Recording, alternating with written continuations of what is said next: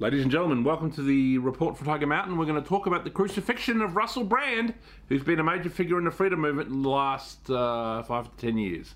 Stick around and listen.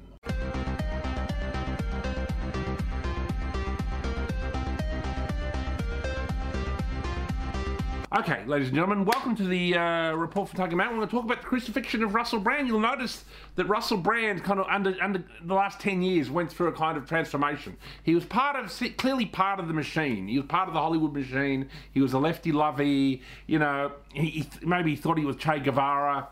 But you know, he seemed to have had somewhere, I don't know where, along the last 10 years, some kind of road to Damascus moment, ladies and gentlemen. And he began to kind of speak out about politics. And I, I always quite liked um, that, that about him, but clearly he was a man from the left. So, but he began to be more and more red pilled, particularly during the pandemic. He really came into his own and, um, you know, began to really speak out against Big Pharma and you know, he really began to note the way that you know the globalists, the global elites, were behind many crises. And um, I thought, you know, he was a very interesting figure. And I think because he had such a following, he was so popular, and he had such a following um, um, from the left that um, you know it, it, was very interesting to see some a figure like that, a mainstream figure, almost take his left wing audience you know, on, on a, on a red pilling trip, on a glorious red pilling trip, you know, he'd say, you know, uh, hello, welcoming wonders, or whatever, you know, and he, and he kind of looked a bit like Jesus, you know, he got all healthy, you know, and now, you know, obviously Russell Brand had a bit of a past, ladies and gentlemen. He was a bit of a, well, to say, to say the least, he, first of all, he was a drug addict for a long time. I think around 20 years ago he got sober, and then he after he remained a sex addict and he and um, he was uh, very very promiscuous sleeping with different women all the time and he was very touchy feely in interviews. I mean he was considered one of the more sexy men in the world during the double o's and um, you know he would sort of come over to a female interview and sit on her lap and go how are you? And give me a cuddle. Oh you're lovely. You're beautiful. You know and you know it, it was sort of charming.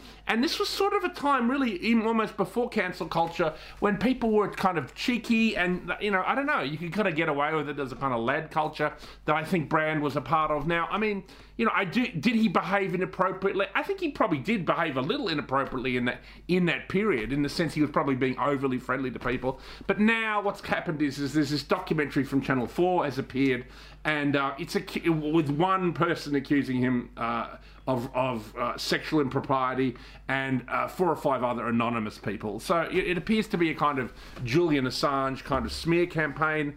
Um, you know about six months ago, he went on, um, you know, like Bill Maher, uh, who's a famous Jewish, um, you know, guy who does like talk show host in America, and uh, you know, he often Bill Maher pretends to talk to conservatives or put across conservative ideas sometimes. You know, he, he's obviously a complete traitor, but in, anyway, uh, Brand went on there. He invited Brand on. I don't think he knew what he was in for. And Brand basically made a link between, um, you know, the global elites and COVID, the global elites and climate change, and the global elites and the Ukraine war. And that how, you know, all these crises, you know, it's all about these global elites enriching themselves. And you can see, um, you know, Bill Maher kicking him under the table. It's very, very articulate. You can look, find the clip online still. Uh, and it was about six months after that that this attack came through because he just spoke the truth far too much. And it was so red pilled. And obviously, he'd become more and more right wing. He began to talk to people like Tucker Carlson, began to talk to uh, even, he was even, you know, beginning to buddy up to Donald Trump Jr.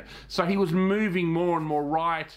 Uh, obviously, during the pandemic, there was the whole freedom movement. He was uh, extremely critical of uh, Big Pharma, constantly pointing out often very factual things that were going on with that. So, you know, I, I, thought it really was fascinating. And obviously, I think what we're seeing now is a typical smear campaign, similar to what they did with Julian Assange. I don't know if he'll be charged over this. Maybe it's just about the smear. Obviously, he did get deplatformed financially from YouTube, but he's, I think he's still on Rumble, and um, I think you can still donate money there or follow him or whatever. So I would recommend you go out there and do that, ladies and gentlemen, because I quite like Russell Brand. Okay, he was a bit of a degenerate, but, you know, I think he's somebody who had a sinful past.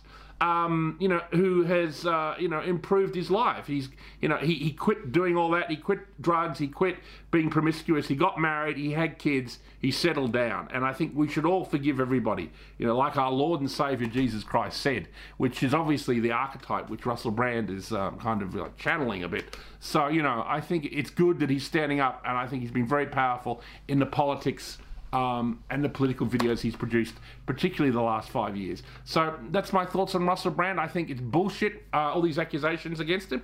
And here at the Report from Tiger Mountain, we support Russell Brand, as should you.